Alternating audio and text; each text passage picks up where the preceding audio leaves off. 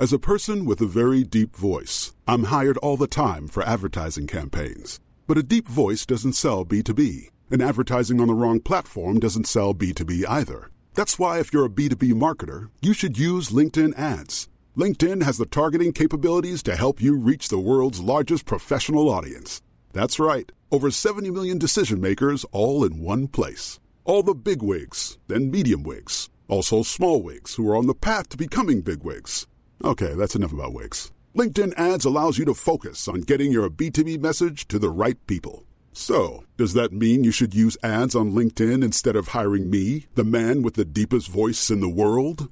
Yes. Yes, it does. Get started today and see why LinkedIn is the place to be to be. We'll even give you a $100 credit on your next campaign. Go to linkedin.com slash results to claim your credit. That's linkedin.com slash results. Terms and conditions apply.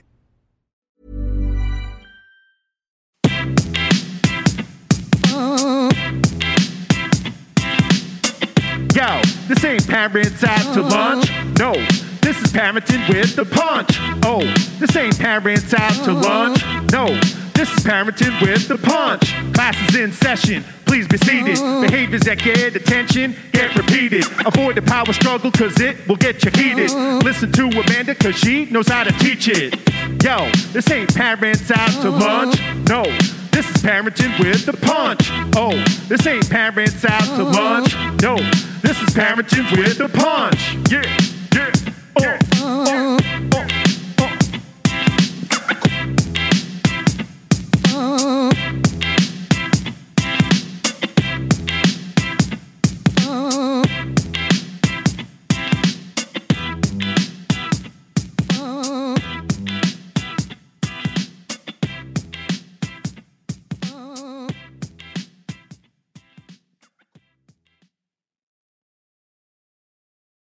Hello and welcome to Parenting with a Punch show.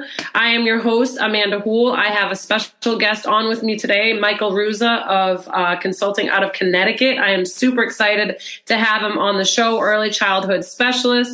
I apologize, technical difficulties. You know, we always gotta love uh, when the universe just puts things in our way and we gotta push through it. So let's please give a warm welcome to Michael. Hi. Hey. Talk all about uh, early childhood and behavior and some of the things that we specialize in. So thanks for being open to having that convo. And let's so let's start with um, letting our viewers know what it is um, that you do your work in Connecticut. Well, um, my main work is as an education manager for a community action program. I basically oversee 10 different classrooms at a couple of our sites uh, from six weeks to five years old. Uh, two, the two sites are very different from one another. We have one, one of our sites, we have a lot of kids who have definitely gone through quite a bit of trauma. Children as young as four who've seen domestic abuse. and Okay. um, and it definitely shows in their behavior. It's and those Yes. ones, yeah, it's actually it's it's co- common. The the ones who seem to have the most struggle to get through the day are the ones who actually need the the support the most. But those are the ones that you know the the average staff person has trouble seeing past the behaviors. Right, right. Which A lot of, a lot of my work comes in is just kind of giving them the tools they need in order to give the children the tools they need, and it's uh, some days are easier than others. Yeah, no, ab- absolutely. And I think, you know, as well, from a provider, because I've also worked, you know, in the classroom, um, you know, both been the lead teacher, been the assistant, um, maybe not so much in the preschool classroom, but yeah, it's tough when, because a lot of the providers, they don't get the training Oh no, for like just even just child development or especially like the training on behavior and, and utilizing positive reinforcement. Would you agree? Oh, absolutely. There's a of my there's there's two ed managers for our program, and my I call her, we've nicknamed ourselves Eminem because her name's Melissa and- and Mike, but we're she's like the female version of me, and we're so in sync when it comes to that. And we have these conversations literally. It feels like every time we get together is that college is it, I've I got my degree in New York and New Right. York, Mass. It doesn't. I don't think it matters what state you're in or frankly what country you're in. I don't think that Yeah. overall staff they get they get the academics. They get well. This is how you. This is developmentally where children should be. This is how you Right. you know the, the fundamentals but no uh they don't get they get into the classroom and i used to remember coming out of college and going into the classroom and touching teaching first grade in a charter school and just going oh my god. Right. i i had children who used language that i hadn't heard until i was an adult. This child is repeat and like like for instance this child's repeating first grade and like Right.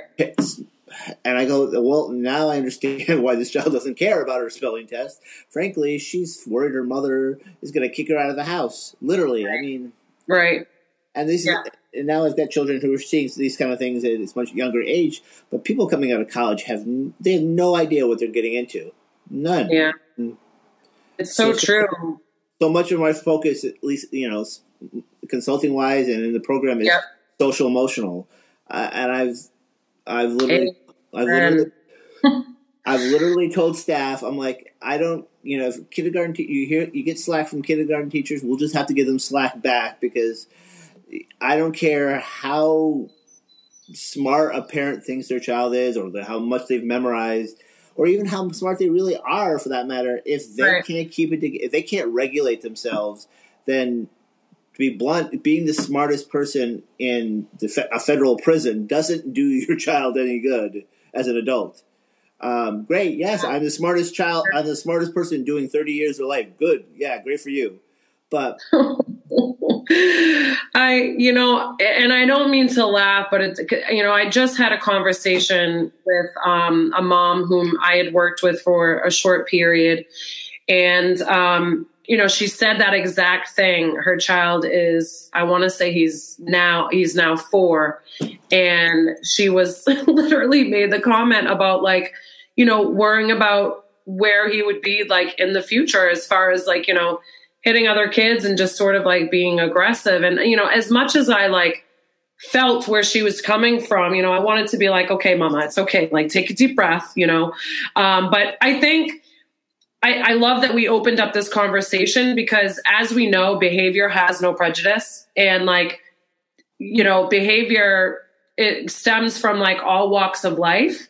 And I think you're right when you say like, you know, a lot of the kids, especially, you know, because I've worked with with children from all walks of life, um, and I'm sure you have as well. But when it comes to the behavior piece, in you know, children seeing things that they, you know, are just naturally stressed from from in the home, right? I mean, it could be as simple as their parents not getting along, um, and it having a huge effect on their emotions, and not and and it you know displaying in ways that like you wouldn't even necessarily think about um but it just goes to show you that when it comes to the behavior like it it it can happen to any kid and i think where we probably see or at least in where i'm at in my location in the greater boston area and after leaving brooklyn is that kids or parents rather they have this perspective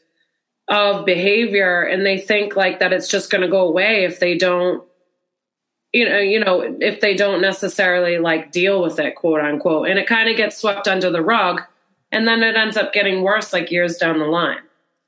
Yeah, I mean, it, it's very reactionary, and it, not to fault any of the parents, but if they grew up just react reacting to their environment, then right it's almost as if some of them, rightfully so. I mean, because they're not sure what to do, they expect us to be do some of the parenting while we have them, and some of the staff are not sure what to do.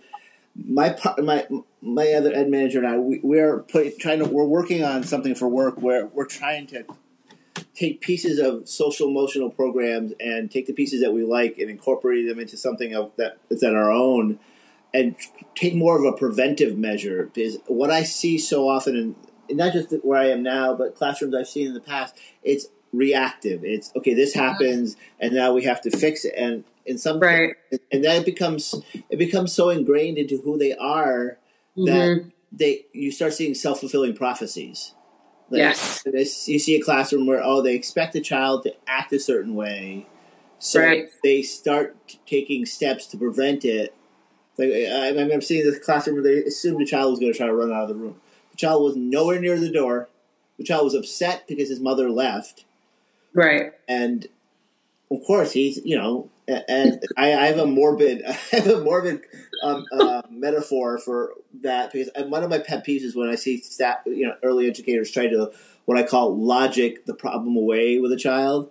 Like, oh, Yeah. your, your father has to go to work so he can make money, and da, da, da, da. and they go through all these reasonable reasons that any adult will go, oh yeah, okay, that makes sense. But the child's like, I don't care, and I say, well, if you, I say, if you went to a funeral and you wouldn't go up to somebody at the funeral and go, "Don't worry, in about fifty years you'll see him again, so don't worry, you don't have to be sad about it." And people go, "Well, no, of course not. That's insensitive." To that child, when their father or mother leaves for six hours, seven hours, eight hours, whatever it is, that's a loss to them. They have Right. lost their parent for a Right. of time. They don't have a concept of time. They've lost No. their parent. Right. Yep. We we want to go. Okay, we'll just throw enough logic at you at four years old or three years old that you'll suddenly see the the, the wisdom of our logic and Right. not be upset anymore. What universe does that work? because Uh, know. you know i wish there was just like a magic wand that that we could oh hi michelle nice to see you um you know that we could just like click and they would automatically you know comprehend like our logic. And it is like i do have to communicate this to a lot of families that i work with that their their their level of reasoning and their comprehension is not anywhere close to where you where you think it is. And it's not think it is. And it's no fault to the parent. It's just the sense that you know they if you don't really have much um, education on child development then it's going to be really hard to sort of like comprehend that Oh, that's why I have to tell staff. I'm like, when they, when they have, get frustrated with parents not understanding something they're trying to convey, I'm like, you have to teach the parents because they don't know what they don't know. I mean, they're gonna go with what instinctively seems to be the the you know the react. They're going to go by habit. What's reactive? They're just Right. going to and. When I hear staff, you know, and none of my staff do it, but I've heard staff in the past where I've had to correct, and I've come up with this f- saying of children are, you have to remember, children are they're children, not short adults. Because what I, I've heard happen is, oh, that, well, he should know better. I'm like, and I want to say, no, you're 34, 44, 54, whatever the case may be. You Right. know better. You've had the years of experience, the wisdom, you've gone through trials and tri- tribulations. You know Yeah. better. You've had it ingrained into you. You know what you, they don't. You've been on the planet 36 years, let's say. They've been on the planet barely 36 months. Let, right you can't compare. You can't compare the two concepts, uh, but they Right. do. They it's i know there's a disconnect, and it's trying to find that build that connection. Yeah. You know, it's we want children to learn empathy for one another, but it's almost as though I feel like there's plenty of educators, uh, adults who need to learn empathy for the children. So that they start to look things from their perspective and go, well, they should know better. And go, wait a minute, why do I think they should know better? Yeah, no, I mean it's so true, especially especially to be able to like separate the child from behavior because I mean, you did touch upon it like in the like you can't you cannot fault the child for the behavior. And I think that's what happens a lot of the times is that yeah, a child acts out you know, they do something, they hit or they yell or they scream or they're throwing a tantrum. And it's like immediately the adult's reaction is to like stop crying or stop tantruming or, you know, and it's like, it's not, like this is if, if the child could help it the child would not be doing it and it's up to the adults to be able to give them those tools to be able to handle their you know their emotional regulation in those moments of frustration but i think it's also important to know too is that it doesn't happen overnight i mean this Right. that it has Oh, yeah. to it has to t- it's practice you know you have to be consistent and and really carry it over into like all environments. No, I literally I told a staff person a few months ago. I go, you're literally probably gonna have to teach, and I gave her some examples of social emotional skills, probably mm-hmm. it, literally a hundred times before it right. becomes habit, before it becomes natural. And I'm like, I'm not mm-hmm. exaggerating that number. I'm saying, I mean, it's probably going to be somewhere. Like, I want you to get just a general idea that it's going to be over and over and over and over and over again, and to the point mm-hmm. where you're mm-hmm. like, oh my god, you, you just well, yeah, it's gonna. I mean, it's literally gonna take that many times. And I like. Right. I love the the comment of my a colleague of mine said, uh, said her um she she said she she, she said children don't wake up every morning going i'm gonna make well she's different wording but i'm not gonna make this teacher mad this person mad this mad and it's not like they have this agenda going right. up. I'm gonna go potty. I'm gonna have breakfast.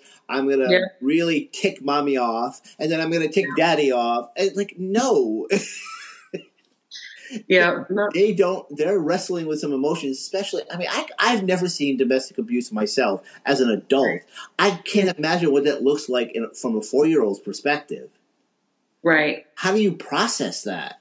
And then we expect yeah it, it's interesting that you bring that up too because the the the whole um, concept of domestic violence too is it doesn't necessarily mean that it's physical. It can also be verbal. Oh, so yeah. if the parents are you know arguing a lot in front of each other and they're they're fighting and they're yelling then that can be really really scary for a child.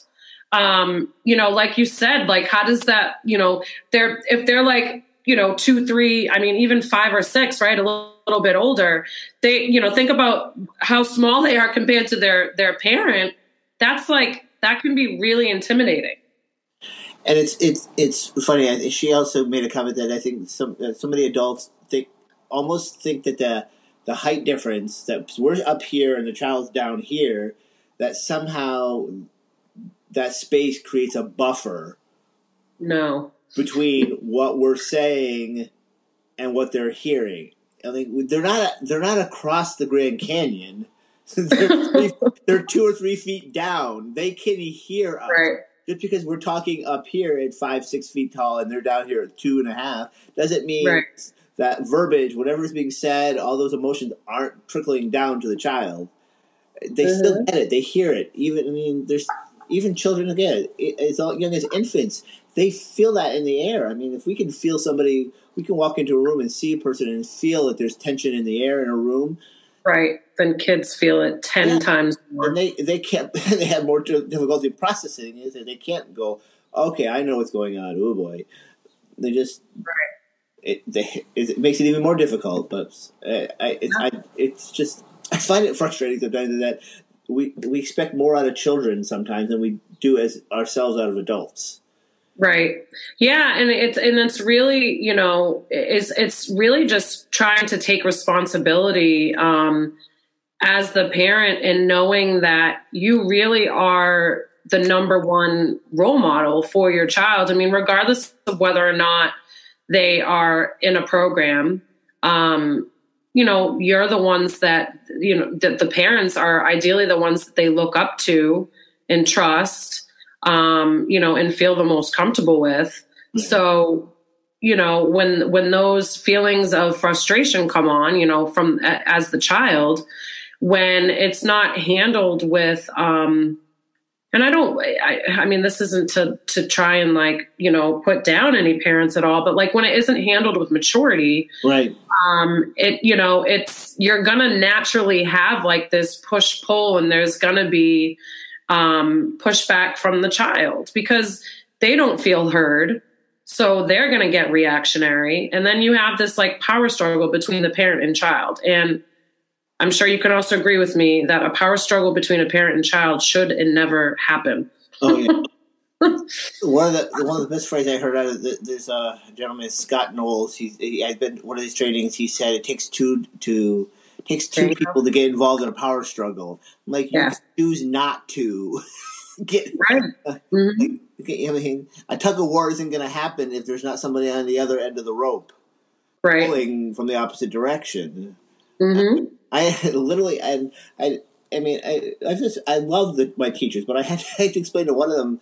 He's getting frustrated with a child, and he's like, "Going, you're being rude," and she's like, "No, I'm not." And I go, even if you did win that argument, first of all, does, how do you know the child even understands what the word rude means? And you won an argument with a four year old. Congratulations. Did she do what you wanted to? No, but you won the you won the argument. Congratulations, you get a trophy. and he just like, uh, yeah, I see your point. I'm like, okay, then. I see part yeah. of the frustrations is the expectations you have, and I think go back to what you said earlier. It's uh, wanting you know the goal of having a change happen. I I asked the same teacher. I go, I know you're saying these strategies aren't you know strategies certain strategies aren't working as much or as well as you want to. And my question was, well, what is your time frame for when you expect the result? Like your, right. your the results that you want. What's your time frame associated with that? Because right. expecting them to happen in a week, then it's not the child that's the issue; it's your expectations of when right. they occur. Right. Yeah.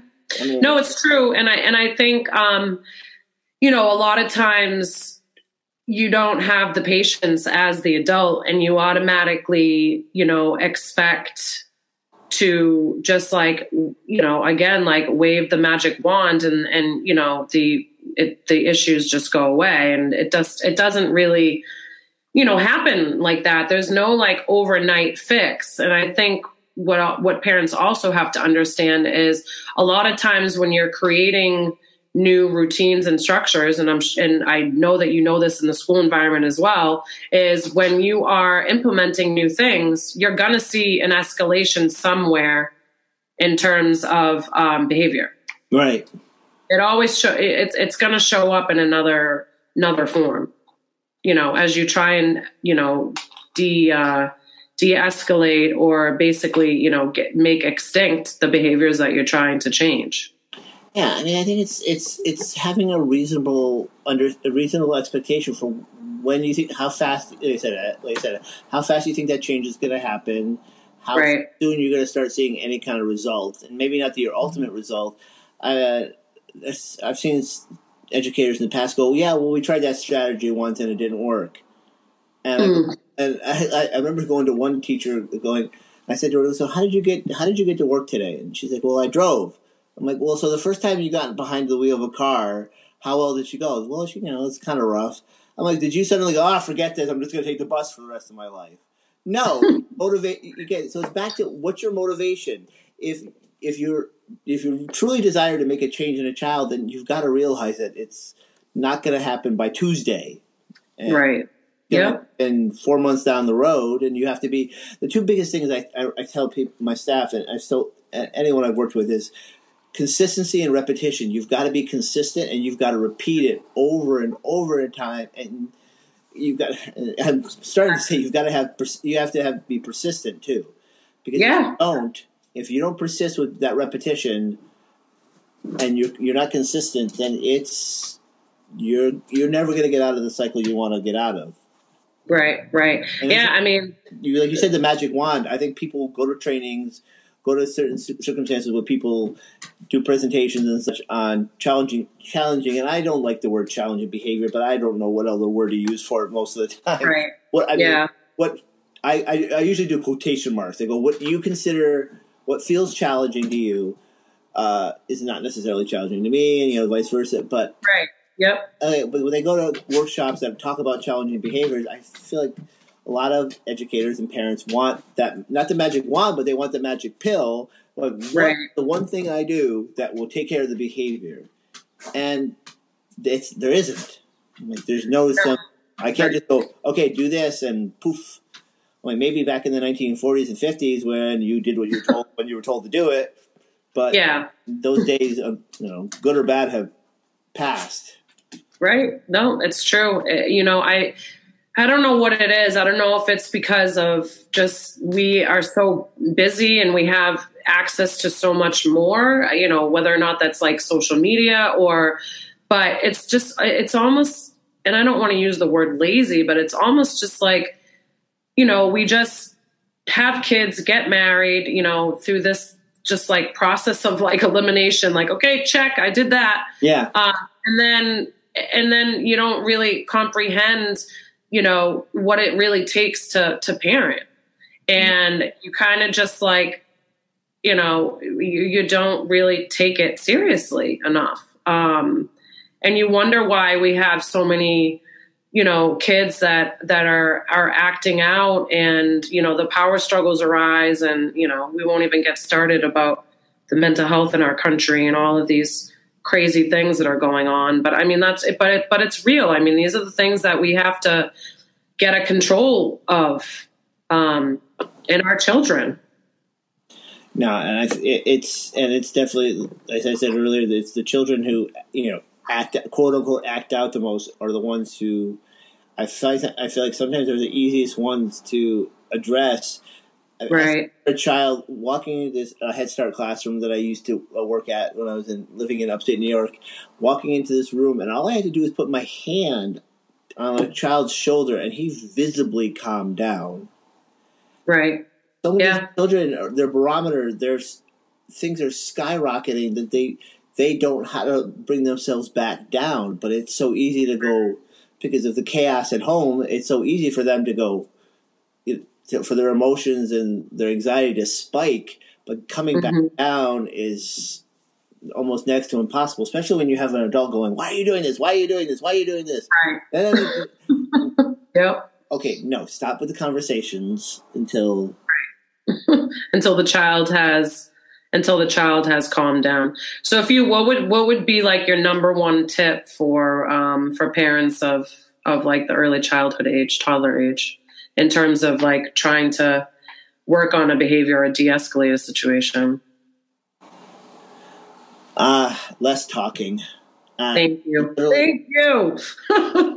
I literally, like I said, just like the one child. I have this one child who, again, he gets he'll get so worked up, and I just go in there and I hug him. I hug a child. I will just hug children, and you'll Mhm. see them visibly calm down. They might still cry for a few minutes, but I don't try. For, and I, it's, I always I joke because one of the things I do besides consulting and the other and is I teach for the Red Cross, and we have a babysitting class, and I actually have started taking points from the babysitting class and putting it into this this training that we want to that we're making because Yeah. there's some basic concepts that I wish we people were taught in college. Like, okay, Yeah. what's the child's motivation for doing something? When you Right. talk with a child, keep it simple. You know, Yep. consequences, natural consequences.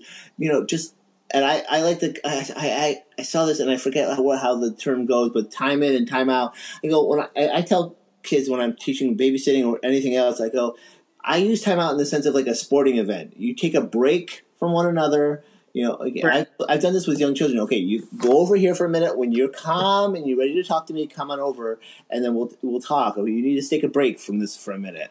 right. And It's I, not calling it a timeout and you're saying like go sit in the corner, you're in a timeout. Like maybe you just need a timeout from this situation so you can take a breath. And I'll take sta- I'll take tell staff to do that too if they get frustrated. Say, Right. use the bathroom, get- leave, maybe actually go into the bathroom so you can have some privacy. Get it out of your system. Come Right. out back into the room fresh. But Yeah. and so many kids where I just they get a hug and, and I don't ask them what's wrong or why they're doing it. Right. You just I'll, I'll I'll say, hey, it looks like you were mad or sad. I'm like, and then, oh, and I'll go, I'll, it's it's okay. I have a I have a dog too. He's just not down here. I don't, I don't even know what he's. He's not even at the window. What? He, uh, but I, I'll go. You don't have, and I'll, I'll, I'll tell children like you don't have to tell me right now. We'll just, we'll just, I'll, and I'll just sit with them. Right. come Back, you know, a few minutes later, Jojo. Shh. I don't even know what you're barking at. Uh, but uh, he, but like I said, I and they'll come back. I've had I've had you know children as young as three or four come back later and go, "This I was mad because of this," or right. Without you having to ask. and uh, uh, want to talk about it now. They're like, "Yeah, what was what was wrong?" And then they'll go, "You know, so and so did this." I'm like, "Okay, well, I can well, I can help you with that." And I I I like to make sure that the, some of the staff are watching me, so they can see it done. Going, you don't have to go over and. I mean, we would when your when your emotions are that flooded, you can't think of anything else. You you Right. and your brain goes into a different mode. Yes. Yep. adults, that happens to us, Yes, it does. and uh, we'll go. I'll go. You know, we just we need to let them calm down and then talk to them. hmm Because even the ones that you find the most challenging, I can get them to talk to me once their emotions have come down several octaves, and they're so flooded with emotions that they can't think straight. Because so Yeah. often they don't in that moment they can't even articulate what's wrong. So even if they wanted to tell you, they they just don't know how to get it out. Right. And yeah, so Yeah. um, that my Yeah. thing is to do less talking and more.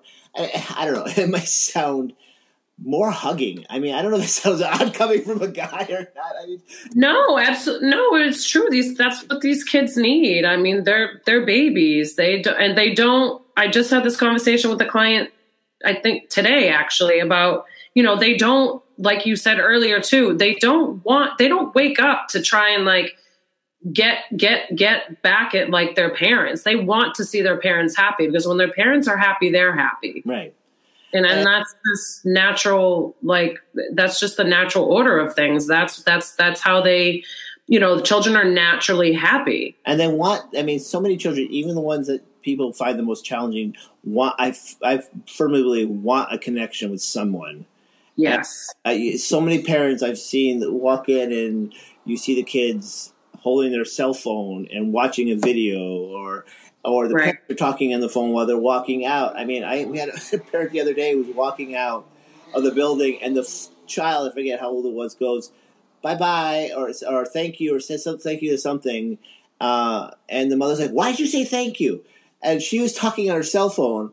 I'm like, the three year old or the five year old, whatever it was, they recognized something that somebody did that was nice for them. The parent wasn't paying attention and they got frustrated for a second, going, Why are you saying that?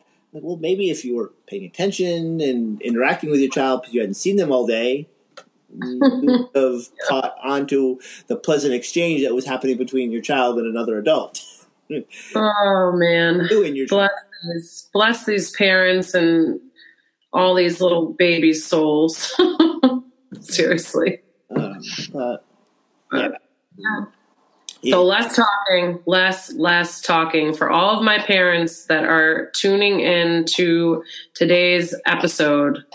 Make sure you do less talking when your children are emotional, acting out, throwing a tantrum, you're feeling like you're engaging in a power struggle, less talking.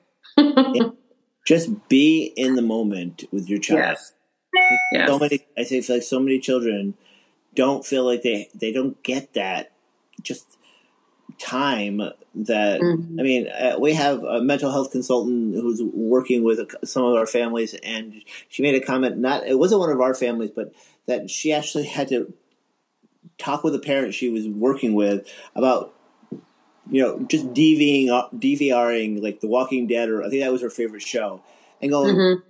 you know what spend spend a half an hour just she actually had this she I don't want to say it's prescribed but for lack of a better term prescribed 20 Yeah. minutes a day where she just spent time reading or just with her undivided attention with her child Yeah. to the point Yeah. where some families we have to go spend half an hour every day not doing anything else just focus on your child Right. Yep. see what dividends that plays because you'll probably see a con- considerable change in your child from that uh, they, they may not be getting that Yeah, no, it, it can definitely make a difference, and I and I do agree because that's definitely something that I sort of implement um, with the families, like action plan. You know, with the families that I work with, so it can definitely, definitely, definitely make a huge difference in you know spending that that time, and it can be small increments, and then you can gradually you know increase whatever it is, but you'd be surprised how much it can make a difference.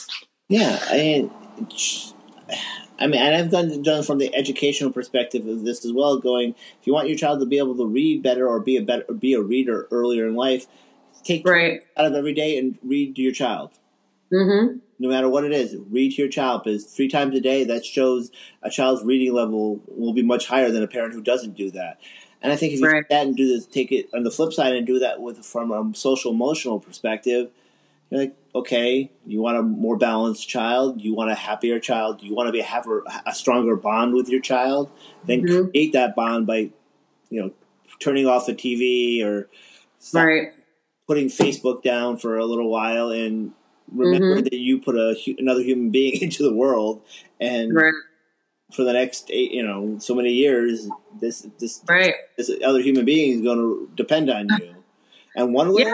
or another that child's going to get your attention uh, Right. and I think Yeah. parents and plenty of adult, you know, plenty of, you know, I say the same thing to the children in the babysitting classes. Like, children don't understand the difference between right and wrong. They just know, hey, this gets me attention. It works. I'm going to do it again because it worked again. I'm going Right. to keep doing it as long as it keeps working. Right. Yeah, no, and I hear I hear often too from some parents like, you know, well they know that it's wrong and they know that they're not supposed to do it, but what they don't understand is they don't have the impulse control and that's Right. the impulse control comes in much later in life. Well, yeah, and like we said, I go uh, one of the, I go, I, I, as I said, but I almost I, seriously, I just looking through the, the, my the manual for the babysitting class. I go, you know what? Maybe this should be instituted into college classes because I don't feel like I got this when I was in college, and we're teaching this to teenagers. Uh, Right. uh, but it's uh, you're like don't ask your child why they did something because frankly like you said if they're being responsive and they're just reactive they're just doing it because in the moment it just felt like the right thing to do and so they did it they don't know why it's Right. it- you know this young this little boy or girl just sat there and wrote, wrote out the po- pro- pros and cons of I don't know writing on the wall with a marker with a permanent marker. I'll see what are the pros and cons of this co- of doing this. Uh, no, they just say, "Oh, I've got a marker. There's colors. Hey, there's some there's space for it." Right. that's that and the concept of no. I'm like, I, I literally, I, I tell kids, and I and uh, early, you know, teachers, new teachers, if you want one, if you want to want do one simple action to relieve your frustrations, stop asking a child why they did something.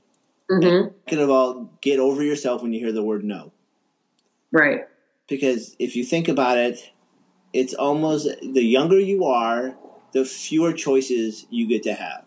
I almost like I made, made the, the the the analogy of the metaphor of thinking of this every year you get a year every time you get a year older the you know the world you know the universe or gave you gives you another choice like, that's your birthday present if nothing else you get to make Right. more choice in your life Yep. that you didn't have before Right. the flip side of that is the younger you are the more choices somebody else gets to make for you Mhm. And Right. how- and that can be frustrating. I mean, obviously, nobody likes to be bossed around, but we're okay Right. with doing it to kids and then getting frustrated when they they just want a choice. Right. Yeah, no, it's true. You know, make giving them choices, um, you know, and being specific with the choices, like one or two, is the way to go. Not giving them like five choices because Right. that's you're just setting yourself up, for, you and your child up for Oh failure. no, and I, yeah, there's there's actually, I mean, there's research to back up that having too many choices, as an adult, can be overwhelming. It can actually have a negative psychological impact on you. It's true. They actually say the more successful people um, are the ones that make decisions quickly.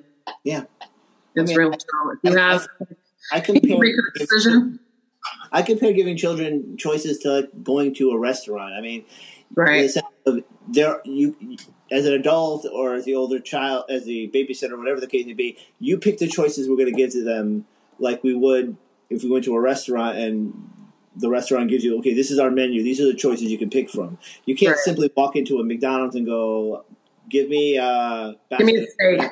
of shrimp and um, Right. a little uh, re- some red wine They- would look at you like you're in the wrong place yeah, Exactly.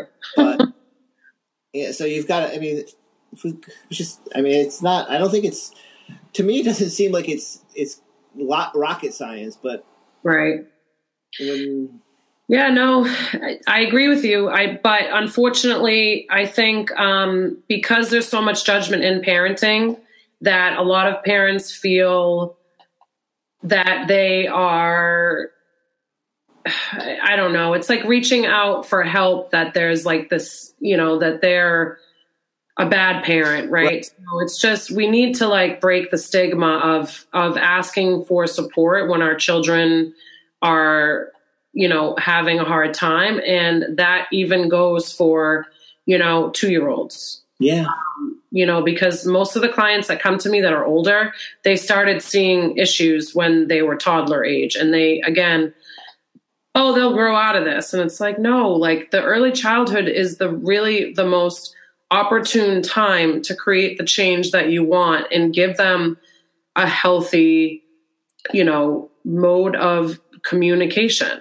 and where you're really like instilling that um, you know, appropriate um, you know, connectability like with adults, emotional intelligence. Yeah, I yeah, there's definitely. I, I, I mean, I remember first hearing the concept of emotional intelligence, and as the years have gone on, I I more and more firmly believe in the, the, the in the adage that or the the perspective that emotional intelligence is far more important than uh, IQ. I mean, it just academics. Yeah, I agree. With everything going on in our society as a whole, I mean, yeah you've got to have that. If you can't, like I said, you can be the smartest person on the planet, but if you can't emotionally process, having you know, getting into an, an emotional coma or an anxiety tactic, you know, right, that limits every. and all completely, purposes cripples you. Right. It doesn't do you any good to be able to go. Well, it, I mean, how many times have you heard of? I mean, I've thought of it myself. Go well, intellectually, you know, intellectually, I know this is not I, this is not something I need to worry about, but somehow I'm still concerned about it. Like, right. yes, I know logically that this is not something to be concerned about, but my other half of my my brain is going, no, I'm worried about it. Right. But.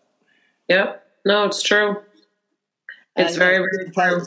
I think some of the issues that, and not to make laugh of it, but it's just say I think of my niece as that some of the things she did when she was, you know, that toddler age that were when she said something was cute and funny, like oh, but then it loses its novelty, and when the child's doing it later, you know, three and four and five and six and seven, it's no, it's not so cute anymore, and they just want the the child right. doing that behavior.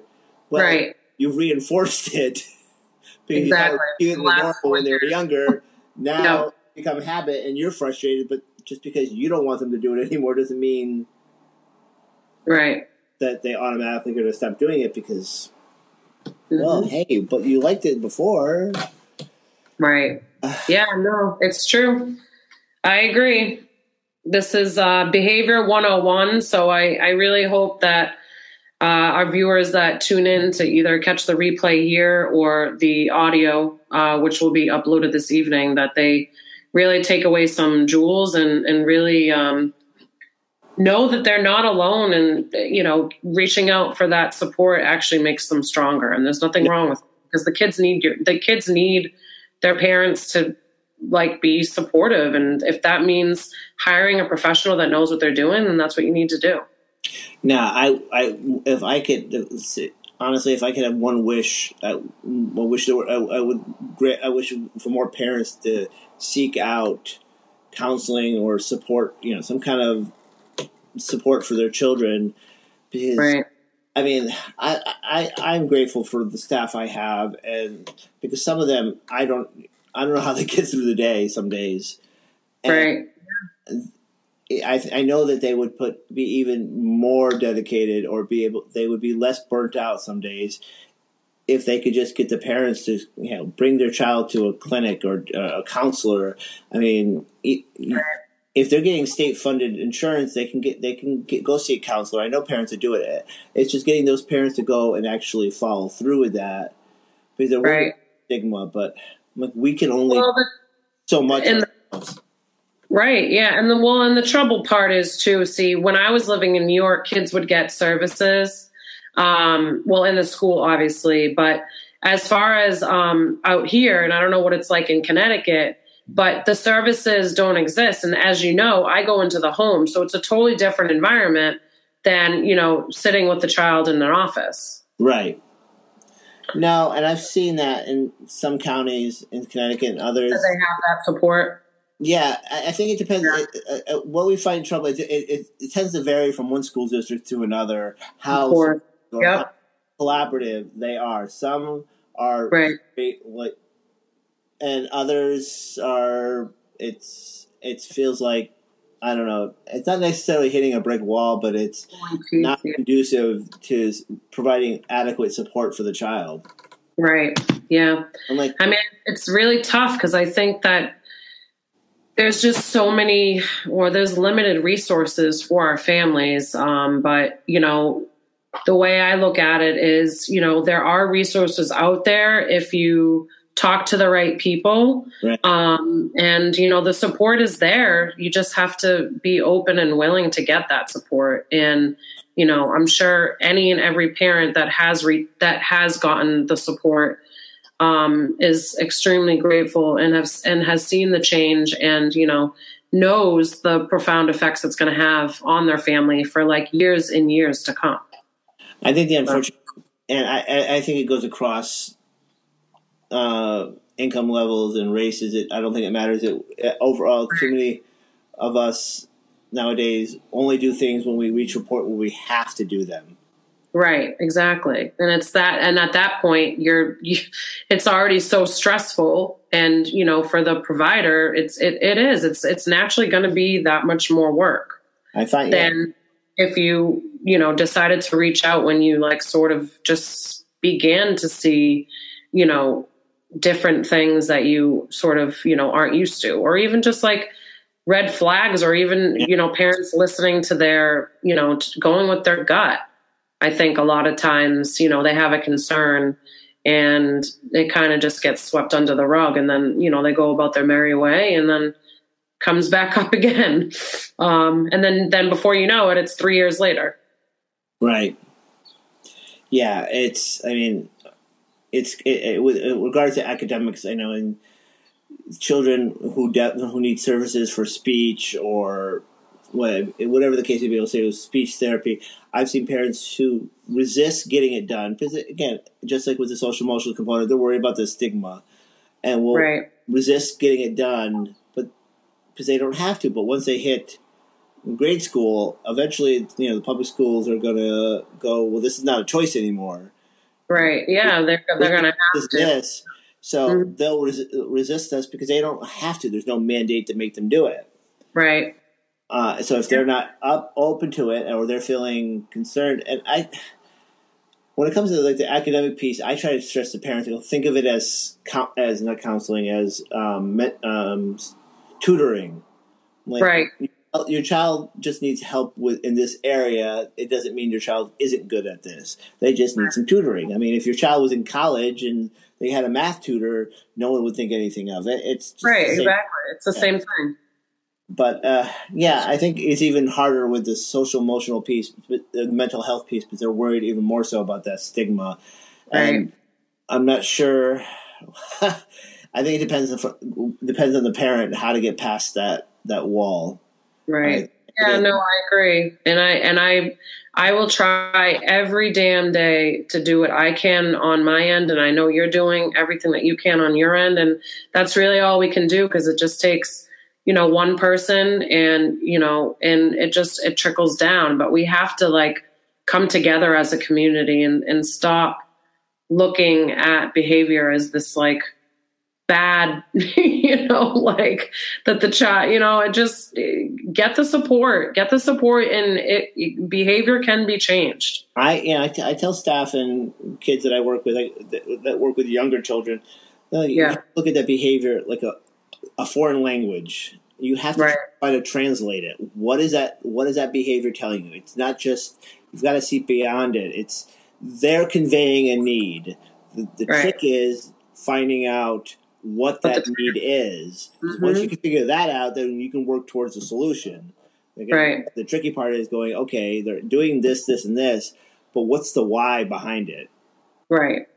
And every child is going to have a different why, and there's different behaviors that are going to show up, you know, in different environments and different occasions, and it's not necessarily going to always be the exact same you know, I, I, I get it. I know it can be tricky if you don't have, you know, the behavior brain, which I feel like is constantly in running mode all the time. But, you know, that's because it's what I do, right? It's my expertise. But so I understand how it can be overwhelming for parents, but I just like I just said, you know, if if I can work every day to try and take that stigma away and and sort of like open up the communication, I think, you know, we're a lot we'll all be better off because then we have, you know, more kids running the streets that are happier, healthier, more emotionally, you know, intelligent and can handle the social the social stuff. Because guess what? When you get older it's going to get harder and life is going to throw you curveballs and you've got to learn how to get back up and keep moving. And if you don't have those tools in place for the social emotional development no word of a lie it will be more difficult the older you get. And i know that you i know that you also know that. No that's uh, honestly that's that's why over the last several years that's been more of my focus when i'm working doing workshops or doing consulting. Right. just mm-hmm. focus more on the social, emotional, and cognitive aspect. But right, it's as I said. I mean, it's, it's the children are not getting mentally healthier. It seems like they're getting worse. Yeah, and I didn't want you know I didn't want to say worse, but again, that's I mean I've heard other colleagues saying that. It just feels like we're getting more and more behaviors, and the children aren't getting. I said. Uh, I mean, it's yeah. It, it, I know for us because we because we live and we live and breathe it, it. It can get you know it can get frustrating. You know when we know that there's resources out there to get the support. But yeah, I mean, I just I just think it's you know as a society we evolve, so we just have access to like so much more stimulation. You know, hence social media, right, uh, and distractions that we kind of like you know, there's kind of just not that that mentality of like it takes a village anymore. Right. Um, and you know, the more that as a society we sort of recognize that, then the easier it's going to be. No, I, I just I, I, keep coming back to the thought of connection. I, I still remember this little boy walking right. walking around a classroom, and he purposely he didn't he didn't slam anything. He wasn't the kind of child who threw things, but he walked mm-hmm. around and kept tipping things over that would make a noise. And every time he something, every time he tipped something over, he would literally find an adult in the room to make to look at. And I'm sitting right. watching, observing, and going, somebody noticed this because he's purposely pausing after every time he knocks something over to see whether or not somebody notices it. Yeah, I'm like, eh, if you, and I think part of the, I think unfortunately, what I think reinforces the behaviors that parents and uh, educators keep seeing is that we get so blind we blinded to or so fixated on the behaviors that we're stressed are going to happen that those are the only behaviors we end up seeing. So when a right. child does something quote unquote positive, right, it, they, the adults in the room or the adults around them are completely oblivious to it because yeah, they're not paying attention but well, they've become so conditioned to seeing certain behaviors. Mm-hmm. Child does a behavior that actually is positive that the teacher or adult or the parent would want to see. They're conditioned not to notice it. Right. So, so the child goes, "Well, why should I bother then? Because when right. I do this, it doesn't. I don't get any attention. But when I do this, I get attention. Right. So I'm going to keep doing B. Right. Yep behaviors that get paid attention to get repeated. 100 yeah i mean it's it's a reward system in a sense. Right. Yeah. They're getting a sticker for pushing some another child or breaking something but it's still getting what they desired. It's still meeting their needs so why not keep mm. doing it? I, I, I know, how can you fault that logic? Right. Yeah no it's true it's definitely true. I mean, I I just I love love love love talking about behavior. I feel like I could talk about it for days on end. It's just it continues to be such a fascinating topic for me, and especially you know in the early childhood years, um, and really just knowing how much control as adults we can have um, in a child's life when it comes to behavior um, and understanding that it's all forms of communication. Um, you know, I think that will hopefully open up some more um, open communication, you know, surrounding it. I get know, one No judgment. best comment, one of the best comments from a parent um, a few weeks back, and it wasn't. It was not even something that I thought was more so profound, but it's just because it's just in my mindset. Uh, that he goes, you said something to me one time when we had to come and show up the our, our child, you know, so and so Nate was acting up in the classroom, and he goes, you said to me that there, you know, he's not a bad child. There's no bad children. There's just you know bad choices or something along those lines. And I'm like, I honestly don't think there are any bad children out there. Even the ones who are literally pulling at your last nerve, Right. Left, you know, I mean, maybe literally left a bruise on you. I don't Right. This child. There's no bad child because I mean, I convinced young, you know, four year olds and three year olds that they're not bad or their classmates aren't bad, and got to the point where I've heard them go. One child say to another, "Oh, stop being a bad boy," and another child go, "No, he's not a bad boy. He just made a bad choice." I'm like, Oh, I love it. I love it. and this parent goes, "Thank you," because now I don't look at my child as being bad. I think he, basically his perspective changed. And like, Right. "Yes," because if, if a child may not understand the word bad or what that that perception means, but they know how it feels. hmm And if a child is convinced that they're bad, then no matter what kind of punishment or discipline, and I'm almost to the point where I don't even like the concept of positive positive discipline, because not because of the the concept inherently, but too often I feel like the word discipline is disguised as a polite way of saying punishment, but people don't say punishment. They go, "Oh, it's discipline," but we all Right. know they're really punishing the child. They're just calling it discipline, and they. don't- I'm like, no, you know, uh, uh, you know, It can get dog, tricky. dog poop on the ground, no matter how nice it smells, it's still dog poop. like, uh, so you can call it something else, but we all know that what you're really doing, even if you don't realize it. Right. And as I said, I so I don't I I yeah for God probably a good ten or fifteen years now, and I've been in early childhood field for God over twenty, and I like I stopped thinking. Not that I ever called a child bad, but I started like actively saying, "You, I don't want to," you know, telling staff that I work with, I'm like, don't say the word bad. Parents, I'm like, your child's not bad. They just made a choice that you don't like, but Right. like, teach them what to do or give them the resources or what are they what resources are they missing what skills are they missing and then if we want them to do this certain thing then we need to give them the skills to be able to do that and not be convinced that they're bad they're doing it on purpose or Right. that child's going to be like Psh. if I, if I mean even as adults if we don't think there's a chance of being successful at something we're not going to Then it's never going to happen.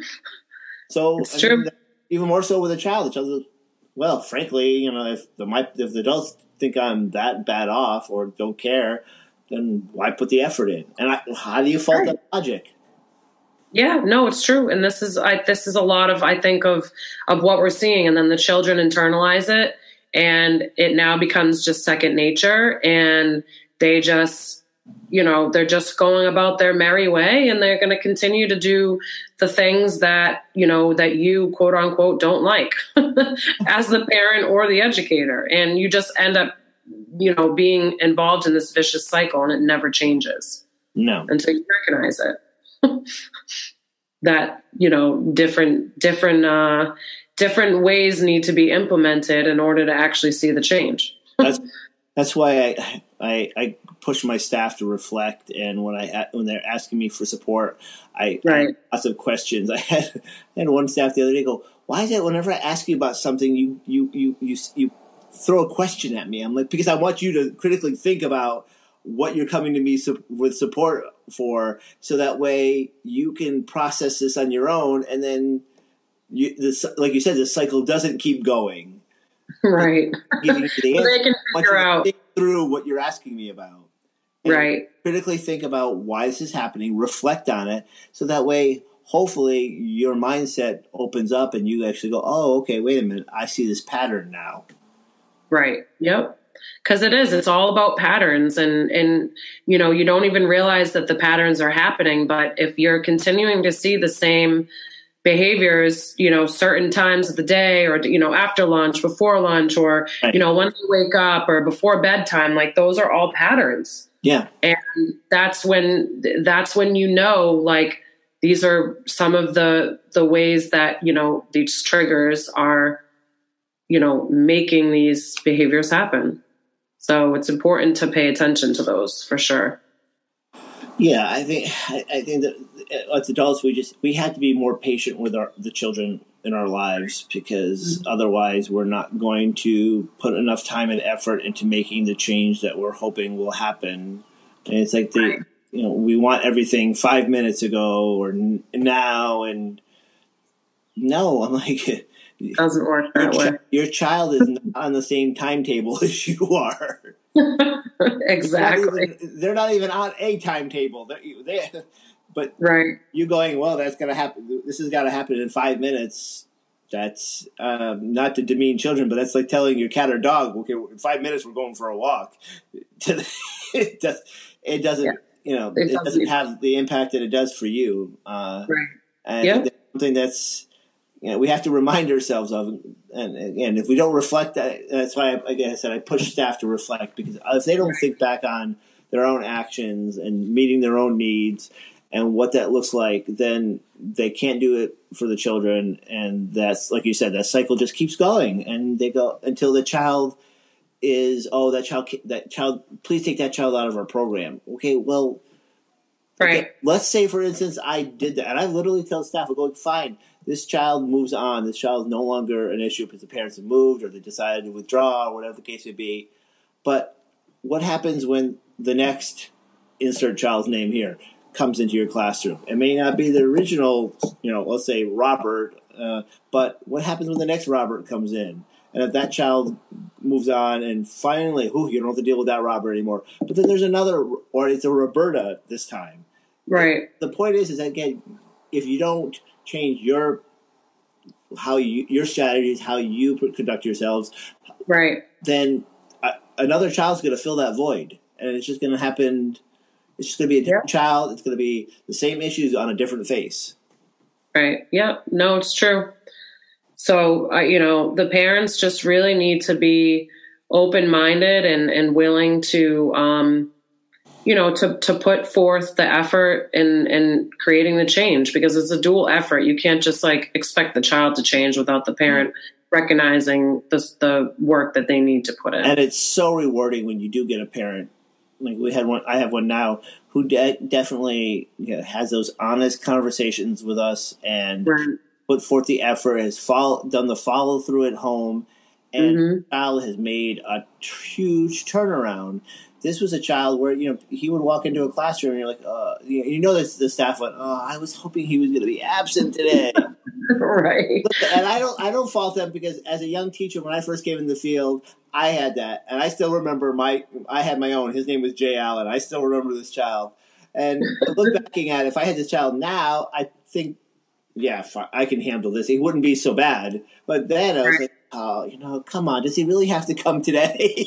Yeah, well, it's, it's true. We're only human, and I know that I know that parents have those same thoughts, yeah. which which you know that that's normal. But get you know figure it out. Find find find a way. Find your tribe, and you know get get that support.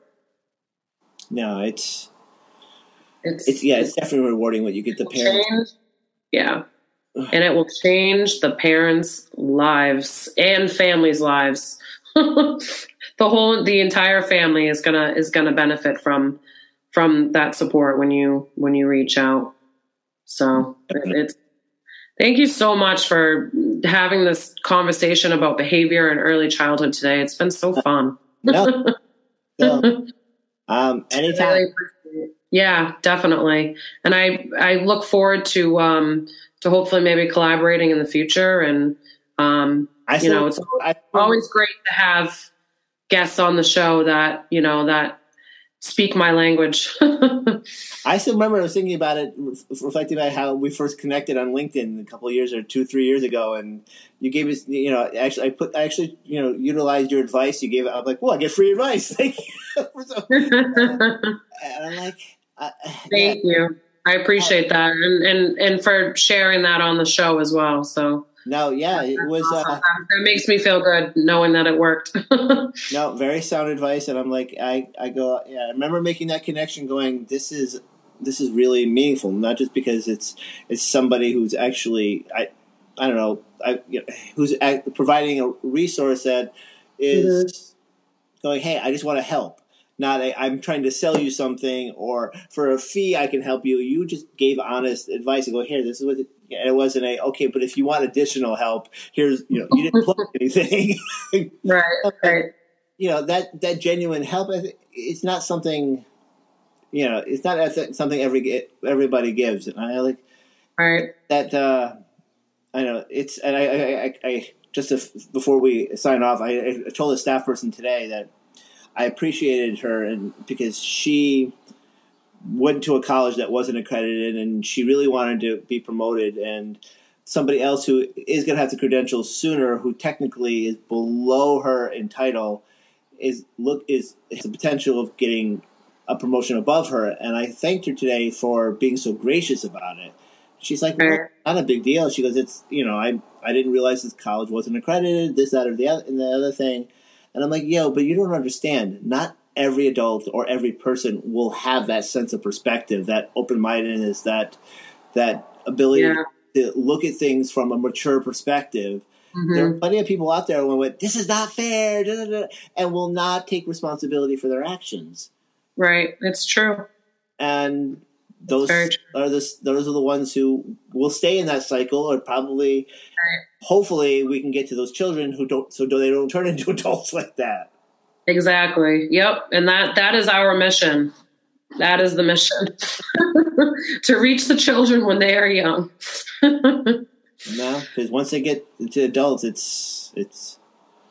I yep. still remember reading an article I, I keep bringing it up every so often, and I have to search for it again. But I, it was this guy, uh, this person who's teaching a job, doing a job coaching class for adults, and his biggest frustration was like the lack of reg- self regulation and some. He just made this list of skills that all had a social emotional aspect to them, and he's like, these mm. are skills that children should have learned. They should have learned as children so I can't teach them to hold down a job if they can't do this, this, and this.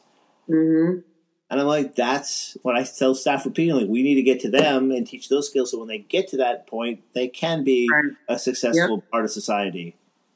It's true though, and that, and that's really what we have to conceptualize in the work of early childhood is teaching these skills early on is really mastering these skills for adulthood, for like living in the real world. Right. And the more that we recognize the huge importance of that, then maybe we'll begin to sort of uh, decrease some of the stigma that we have surrounding, you know, child behavior and not looking at it from like such a negative standpoint. Yeah, if we could just have a, you know a few more healthy adults walking around in the next 10 or 15, 20 years, I'll be happy.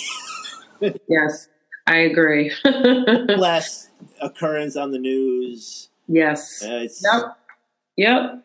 And you know, we're part of of that mission and and helping create those happy, healthy, you know, thriving families. And there isn't a day that doesn't go by that I constantly think about that and, and know how much it's needed. You know, I mean, we're raising future leaders of the world, and that's important. And it starts in early childhood.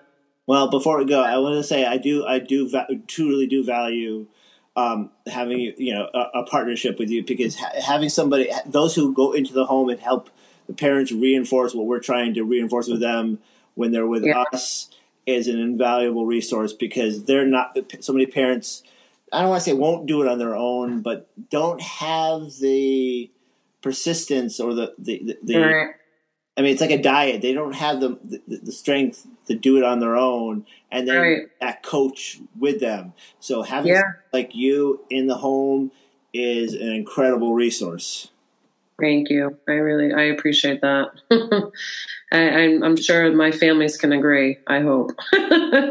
well, it should because that's definitely like I. It's almost like taking a personal trainer home with you from the gym. You know, having somebody who, who's there helping reinforce that because if they're not, it, if they don't get that reinforcement, they may fall off, you know, the proverbial wagon and fall back Right. habits and Yeah. the change that they need to make happen if they don't if they Right. they don't get that support. Right. Can't follow Yep. them home. yeah, seriously. I mean, I, on that note, I, wish there were more hours in a day and more time I could spend with the teachers to give them the tools they needed. Uh, Right. I literally, I, I do, I, you know, I take so much home with me and t- keep in touch with my staff at home and do. Yeah. I mean, I always say this is a field that I will. I may retire from a job, but I'll never retire from the profession. Right. Yeah. No, you're doing you're doing amazing things. You know, I, I commend you and and you know in in that position that you're doing specifically because our teachers need, especially the early childhood, they really really need that um, that expertise and to learn the tools and strategies to help these kids because it's so important and it's it, you know the same for for your position is just as invaluable. With the more the more we have it um, in schools and you know i did consulting when i was back in brooklyn like two years ago. It, it, it's huge. It, it really makes a huge difference in these schools and it's important. Yeah, So- kids definitely need it. yeah. And the parents as well. yes. Well thank you thank you thank you so much for coming on the show. And uh, we will definitely connect again soon so have a fabulous night You too. Thank you again. all right bye Bye. Well, thank you so much for tuning in to Parenting with a Punch show. It was such a pleasure having Michael on this evening. And please be sure to stay tuned. The sex series is starting uh, this week. So be on the lookout for that. And as always, keep asking for more. Check out my Costa Rica couples retreat happening November 1st through the 7th of 2018. Early bird pricing ends this Saturday, June 9th. So make sure you grab your spot. There's only eight couples allowed. Thanks again. Have a good night.